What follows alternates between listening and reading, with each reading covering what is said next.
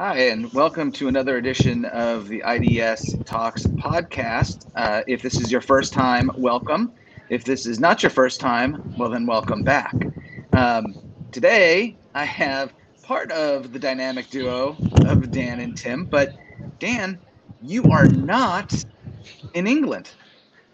No, I'm not, and uh, you, you, know, very happy to say that that uh, the borders are open and, and we're starting to travel, and it was going to always happen, and it was always my number one first stop. But I'm back in Brussels, Belgium. That is pretty awesome. That's a bit more exciting than where I am. Although I guess I have been uh, released from the unfinished basement location uh, and am uh, in a wonderful hotel room outside of Atlanta, Georgia.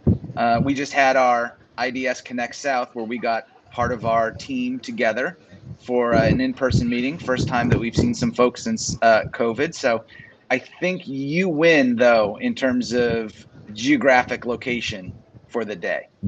Maybe, but you win in terms of the company around you because uh, I am quite envious to to you know see all of you together and, and spending that quality time it's it's been uh, a while coming and just to see everyone and and uh, hear about all the fun you guys have been having over there it's uh, you know i wish i was there with you well, we'll get you to uh, to connect uh, north. Uh, so yeah. tell us about your connection to belgium. I mean you got a huge smile on your face and i know it's not just because we're talking. I know this yeah. that, that, that belgium holds a special place in your heart. Absolutely, it's uh, it's one of those places that's been very pivotal in my life, uh, and and has really sort of set me on the trajectory to where I am today, and and a lot of that was built around my experience here. Uh, so I moved to Belgium from the U.S. Uh, from Washington D.C uh, to, to, to here in about 2012 uh, and lived almost five years uh, in the city working at a, a, large international law firm here. Um, so, it, you know, one being my first foray out of the US and in a very long time in terms of living abroad. Uh, two, being back in Europe, closer to family. Uh, but three, I mean, one of my children were, uh, was born here. My daughter Tabitha, we call her Tig. Uh, she was born in Belgium. We call her our, our Brussels sprout. Uh, you, you know, it's just cute. one of those, yeah, very cute. And, and, it's just one of those things when, when you, at a certain point in your life in a certain place uh, during that time, it will always be very special. So whenever I come back here, yeah, you know, the waffles and the beer help, but it's the place that puts the smile on my face. I, I was waiting for the beer reference. I know you are very partial to the Belgian beers. And uh, mm-hmm. as I have learned since uh, I came back from uh, from my trip to London, that uh, while the English chocolate is good, really your favorite chocolate is from Belgium. Absolutely. I mean, they take it to the next level here. And I mean, it's true of the Belgians in general. I mean, what they do, they do incredibly well. Uh, nothing is done half measured here in, in this country. So, you know, the chocolate is treated as a as a delicacy, and you know, you go into the chocolate shops and it's all white glove, and you know, they really treat it as an experience. And you walk away and you sort of think to yourself, well, how could how how good can it be? How much better can it be? And then you take that first bite, and it it just goes through you. It is just absolutely incredible same way with beer, but they go through all the various different things that, that Belgium is known for. And again, they just take it to the next level. Yeah, well, so all I heard from that is uh, when I make my way back over to London in September, that uh, there'll be a piece of chocolate waiting for me at the desk when I come into the offices, and then we'll yeah. have to go find somewhere. Um, we'll have to find someone else's local, perhaps, that has a Belgian beer that we can have or we'll find one uh, near uh, near the IDS local. I'll, I'll do you one better, Jonathan. We'll just hop a train and come over here for a couple of days, and you can meet some of our friends and clients of IDS and uh, kill kill eight birds with one stone.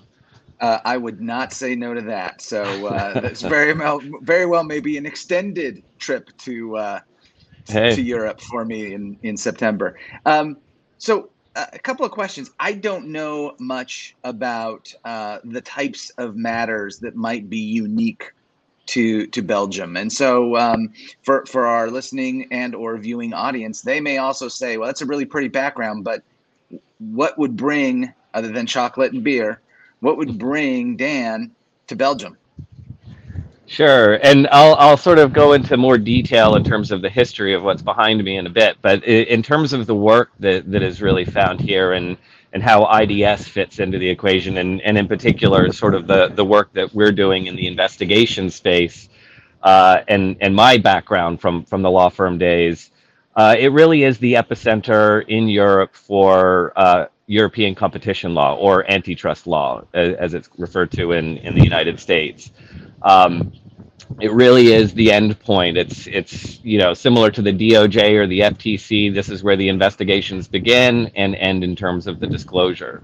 Uh, so whereby it's not necessarily in Belgium where you have all the competition matters kicking off. It is here where where everything is decided and discussed. Um, so a lot of law firms, global law firms, uh, have ha- have offices here that are sort of the hub of these larger investigative practices that, that span out to the rest of Europe, uh, over to the United States. Uh, whenever there's a anti-competitive uh, sort of activity happening within the market, a lot of it is driven out of uh, sort of the law firm hubs that, are, that, that find themselves in, in Brussels. Um, it's actually quite funny because when I moved from Washington, D.C., to to Brussels, there's a lot of similarities because uh, it, similarly, DC is is very much sort of a hub for that type of activity as well. So similar law firms, similar sort of environment in terms of the legal community. Uh, so even though it was a huge leap uh, in terms of cultural shifts, uh, there was some aspects that was quite familiar to me when I got here. Ah, it, very very interesting. Um, so why don't you uh, why don't you tell us a little bit about specifically where you are? And and I know uh, that I enjoy hearing about some of these significant landmarks, historical places that uh, that we've recorded. Yeah. So if you can see out there, so uh, right here is is the uh, Centre de Ville, uh, the the main sort of building in Brussels. This, this is called the Grand Place, which is the most famous square in, in all of Belgium. Uh, and that is the, the sort of town hall for, uh, for the city of Belgium, uh, for the city of Brussels. Uh, and back in the Middle Ages or the Dark Ages, uh, Brussels was sort of the um, economic hub of Europe. Probably one of the reasons why the European Commission is here as well. It's very central to, to all European nations uh, and a lot of business was done at the at the city hall here. Um, and what ended up happening afterwards is a sort of keeping up with the Joneses type of scenario where all the various mercantile guilds of the age started building their guild halls around the, the, the city hall. So if you look around, you see these beautiful, ornate buildings, you know, covered in gold lace and uh, and, and just very magnificently sort of built structures. And it's awe-inspiring. I don't think it does it justice probably here on the video but it's awe-inspiring and, and maybe a little bit biased but i do think it is one of the if not the most beautiful square in all of europe. So uh, so yeah it's a incredible That's... incredible spot. I've been I to a few maybe... too, so I'm basing that a little bit on experience. I was going to say maybe we won't just stop in Belgium. Maybe then we'll need to make our way over to Italy and see if there's yeah. some good competing uh, squares there. Munich. That, that's that's oh, wow. Munich is a Munich is up there. that would be really unfortunate if it happened to be September as well, since those who know Oktoberfest really doesn't start in October. No, no, no. It's a uh, very, very different time of year. It's, uh, it's it was, it was to commemorate the the wedding of a of a prince, and it was just the party up until the wedding. Um, but uh, but yeah, that's a that's a whole different beast, and uh, that, that, something the liver needs to get very prepped for. practice. It's it would take yeah. practice. So, would you say that in terms of uh, when you're visiting Belgium uh, or you're in Brussels, this one of your favorite spots to go, or do you have another favorite? Um, no, I mean they're very different reasons throughout the city that I that I like to enjoy. I mean, this is this is quintessential for me. So you know, the first thing I do when I come into Brussels is come to the to the Grand Place and have a, a, coffee or a beer sitting outside, uh, because again, it, it is just one of those one of those places. Um, but there are also you know other areas that that are really beautiful. There's a a park next to where I used to live called Cinquantenaire um, very, very idyllic in terms of uh, how the park was built. It's a French style park, so it's got uh, it's very manicured with its statues and fountains. Um, it's also where the European Commission is. My kids grew up playing in the sandboxes at the park, so again, uh, it's it, has got a, a, a, strong place in my heart.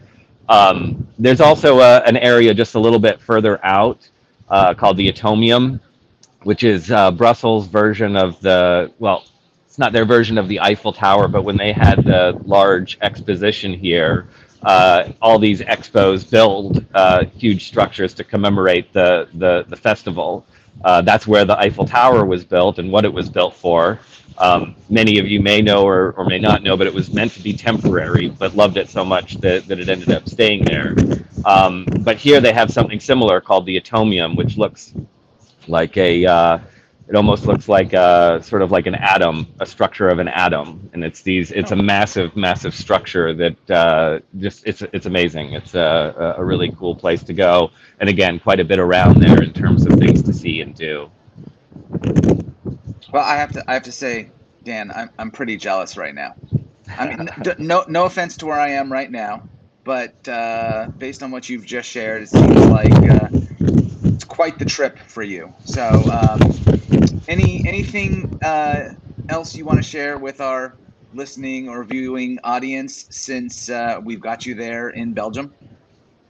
Um, just that it's it, it really does feel good to get out again and and you know I, I love the UK everyone who talks to me they know I'm I'm sort of British through and through through family history and my my own identity even though it's quite convoluted um, but knowing that the doors are now open, that I can get across the channel, uh, that I'm again seeing friends and colleagues, and and uh, and really sort of connecting all the dots that we've been trying to maintain and develop from our basements.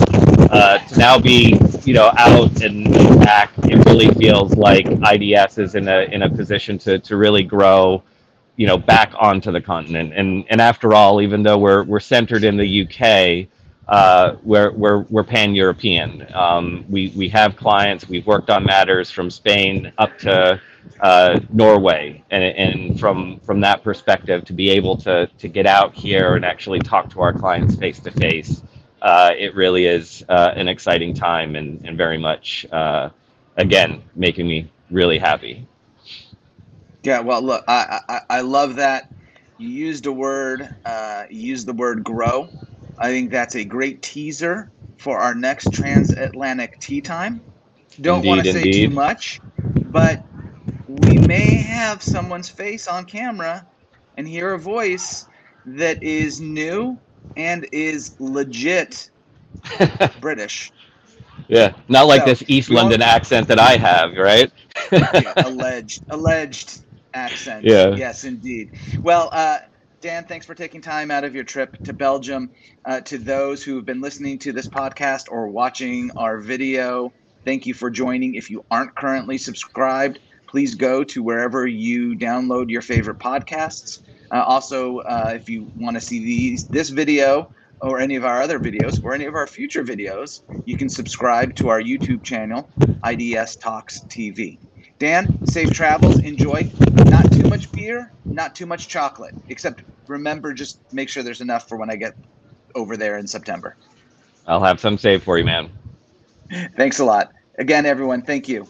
Have a good day. And uh, this was our IDS Talks podcast, Transatlantic Tea Time, Belgium version.